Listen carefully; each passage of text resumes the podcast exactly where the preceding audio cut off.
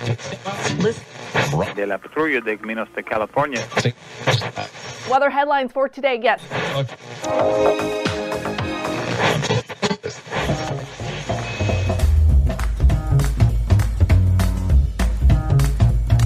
Welcome to the Revenue Generator Podcast, an I Hear Everything production. In this podcast, you'll hear how industry leaders integrate sales, marketing, product, and customer success into a single business unit with a common goal of optimizing their revenue cycle. We'll unearth how innovators integrate data, technology, people, and processes to expedite demand generation and increase recurring revenue. Sit back, tune in, and get ready to meet a member of the revenue generation. Here's the host of the Revenue Generator podcast, the CMO of Lean Data, Doug Bell. Welcome to the Revenue Generator podcast, where we members of the revenue generation share solutions for how you can integrate your business to optimize revenue. I'm your host and the CMO of Lean Data, Doug Bell. And today we're going to discuss the effective financial projections and business marketing strategies for startup companies and the formula for customer lifetime value.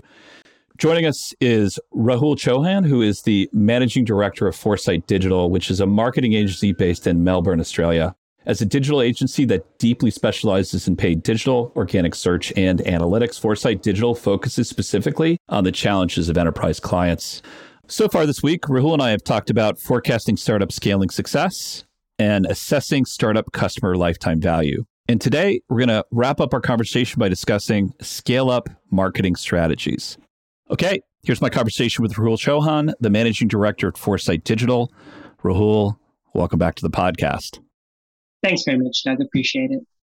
So, uh, give us some examples of scale up strategies, scale up marketing strategies.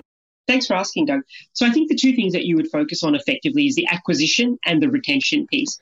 Two incredibly fundamental priorities for founders, each of which should both integrate but also be prioritized within an organization. Certainly, if you think about the first, which is the acquisition piece, it's how many leads or how many people do you need to connect with in order to convert?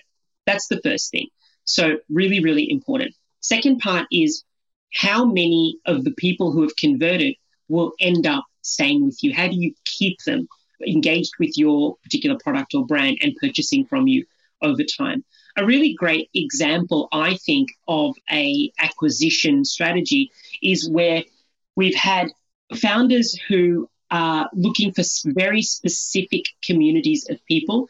And so they may have engaged social platforms. I'll give an example like LinkedIn, where there are specific groups on LinkedIn, and those audiences who engage with those groups exhibit particular traits. And that might be an interest in a particular software platform or interest in a particular methodology of marketing or management, whatever it might be. And so founders have been able to use the things that their personas are interested in in order to then leverage a specific audience on a platform like LinkedIn by virtue of not only targeting them on that platform, but of course off that platform. And so therefore it is a more targeted strategy versus just putting an ad or, you know, paying for some keywords on, on search and hoping that for the best and hoping for latent demand to find you. So that's certainly something that we found is more pointed. So find the right social platform where you have audiences that are already engaged with the category that your product is in and target those audiences based on the things that they like. And that might be the manner in which they like to consume information. So if you know that your particular audience is more receptive to a moving image versus a static image, use that if you know that they're more receptive to information that's evidence-based marketing versus you know emotional, use that. So they're, they're great examples that we found where we've been able to connect. The other example is the retention example. So how do you, once you have a customer on your database, how do you keep them? Well, what are the things that you do? And some examples that we found have been incredibly meaningful is a value exchange. Don't ask unless you've given at least three times. So, what I mean by that is a customer has purchased from you, they're sitting on your customer database. Don't let them fail. Engage with them at a periodical basis. So, determine how often do you need to engage with this customer, not necessarily to get them to convert, but to get them to continue consideration and awareness of your brand post purchase. So, determine a frequency of communications. Really, really important.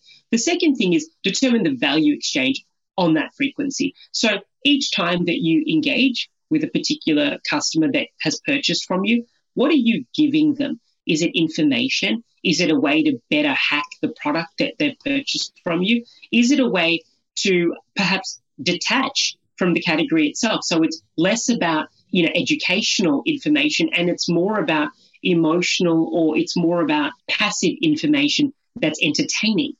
So determine that. So we've found that, you know, organizations we've worked with, including Salesforce, LiveTiles, Under Armour, they use these two strategies and they prioritize both acquisition and retention, but they understand that each strategy for each priority is different and it is equally important.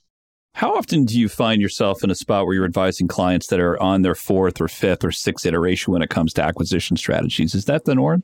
Oh, absolutely. And in fact, it should be because certainly the way that your customer behaves today is not the way that they're going to behave tomorrow. A great example is you may have had a customer who was readily engaged. Let's say your target persona is a 21 year old female who enjoys photography, a moving image, entertaining content, and music. And you know you are absolutely focused and have spent 80% of your investment on a social channel, call it Instagram, and you then create a marketing plan. And it might be your fourth iteration, like that's it, we've hit it, hit the nail on the head. Let's all go in on Instagram. Okay, great. What ends up happening is a year and a half later, just through lockdown, TikTok emerges. And all of a sudden, that same 21 year old is less engaged on Instagram than they are on TikTok.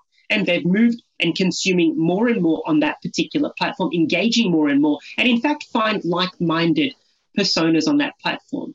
So you need to ensure that you iterate for that. And a great example of that was news that came out, you know, recently where, you know, for the first time since IPO, Facebook had negative growth. And that has, you know, wiped something like $26 billion off their particular value. And the reason for that predominantly is TikTok. So is the iteration of your particular marketing acquisition strategy, are you confident that it's only right for the now? And so therefore you're always thinking about the next versus you are only ever going to think about it in a very static singular form. And so therefore, you know, you are not open to pivoting. We found the most successful of the organizations that we've worked with, scale ups, startups, seed, and even established brands are always thinking about what's my next iteration? How do I ensure that I'm following or indeed I'm predicting where the customer is going to engage with my brand next? What platform, what message, what channel, you know, whether it's by virtue of voice or whether it's by virtue of vision. How am I predicting and how am I moving with my customer? You're describing an externality, which it's a good one, right? It's the move from the audience's attention from one platform to another, in this case, Instagram to TikTok. The internalities, however, that's the thing that ultimately causes people, I think, great concern and a lot of work more than they would expect. But what you're saying, Rahul, is hey, guys, that's part of the plan. That's the way things work. You're going to have to iterate multiple times to get to the right acquisition model. But you said it at the outset. It is a lot easier to retain a customer than it is to sell and acquire a customer. So let's take that question back over to this idea of retention strategies. And should you also be as equally patient with all the iterations necessary? Or do you feel like you've got to get it right more often? Because, as you said, it's a lot easier to retain a customer than it is to sell a customer. So let's take a step back. So, a customer, if you're a customer of a brand, whether it's retention or whether it's acquisition from another brand, your experience isn't through the frame of retention or acquisition, it's through the frame of engagement. So I'm engaging with a particular brand. It's not because they are, I've already purchased with them or I haven't. It's I'm engaging with this particular brand. So where you think about retention activity, so much of it is about the engagement with that particular brand. What am I getting? What's in it for me? What am I getting from this brand? Is it social currency? Is it information? Is it education? Is it entertainment? And so, certainly, so to your question, the iterative factor needs to understand how many of some of those things does that particular customer need to engage. It's not binary, where, for example, they need one piece of information, one piece of education, you know, one piece of value, whatever, you know, and whether that might be product value, whatever it is. It's a question of what do they need when. And so, certain times seasonally, certain times of the year, a customer may be more receptive to informational content than at others. A trite example, but an example might be during tax time. Customer needs more education and more direction with regards to a tangible output. If you're particular, if you're in fintech, for example, then they would at other times of the year because they need a solution. Same customer later on might not necessarily be receptive to that particular education or information, but in fact might be more receptive to entertainment. And let's call it that same customer during Super Bowl. You know, for them, they just want to be entertained. They want your brand to have perhaps a lighter tone. They don't need the hard sell. They just want to know that you're there and keep, you know, for you to keep top of mind. So, in order for you to understand that, you need to start documenting what are the different retention activities that you are putting out to market to your customer base at what times, documenting those, and then going back the year later, the year after, or the year after, or the period after, and seeing whether that worked. And a great way to do it is say, well, if we think that it worked, then we're not necessarily going to burn our entire database. Let's try it next time 50% of the time. So I'm sequestering 50%. If it worked with that 50% of my customer base, okay, then let's roll it out to the next 20 or the next 30 of that secondary 50%. So what you're doing is you're hedging your bets, but you're allowing yourself A B testing for retention and iterative opportunities. That's that advice, Rahul. There's there's a certain amount of risk arbitrage going on because that's your most precious asset, right? That customer base, yeah. hard fought, hard won. And so, Rahul, we covered a lot today. If there's any one thing you want our listeners to walk away with in terms of understanding how to drive towards growth, fast growth, what would it be? I think the the one thing that I that I would hope all founders remember is in order to drive fast growth, always think from your customer's perspective, your the persona's perspective. So as long as your customer is deriving value and they understand the value that you're offering them. So it's not just they're getting value from it, but they realize the why, not the what, then you're in a much more sound place than, you know, the vast majority of your, of your competitive set. So always think customer first. Always think about, is the thing that I think is brilliant or the product that I have created going to add continual value for its purpose? And if it's not, do not be afraid to iterate. It's fine. You may go, you may undertake a multitude of iterations to get it right. But I tell you what, if you don't do that, you certainly won't get it right. Rahul, I really enjoyed our conversation over these last three days, and I really appreciate your joining us. My pleasure. Thank you. Okay, that wraps up this episode of the Revenue Generator podcast. Thanks to Rahul Chauhan, Managing Director at Foresight Digital, for joining us.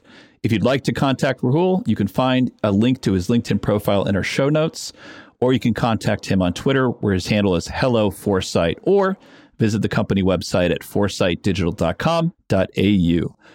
Just one link in our show notes I want to tell you about. If you don't have a chance to take notes while listening to this podcast, head over to revgenpod.com where we have summaries of all of our episodes and contact information for our guests. You can subscribe to our weekly newsletter, apply to be a speaker on the Revenue Generator podcast, or you can even share your revenue generation questions, which we'll answer live on our show, of course. You can always reach out on social media. Our handle is at RevGenPod on LinkedIn, Twitter, Facebook, and Instagram, or you can contact me directly. My handle is Market Advocate. If you haven't subscribed yet, and want a daily stream of RevGen strategies in your podcast feed, we're going to publish an episode every day during the work week. So hit that subscribe button in your podcast app, and we'll be back in your feed in the next business day. Okay, that's all for today. But until next time, keep cranking because the revenue isn't going to generate itself.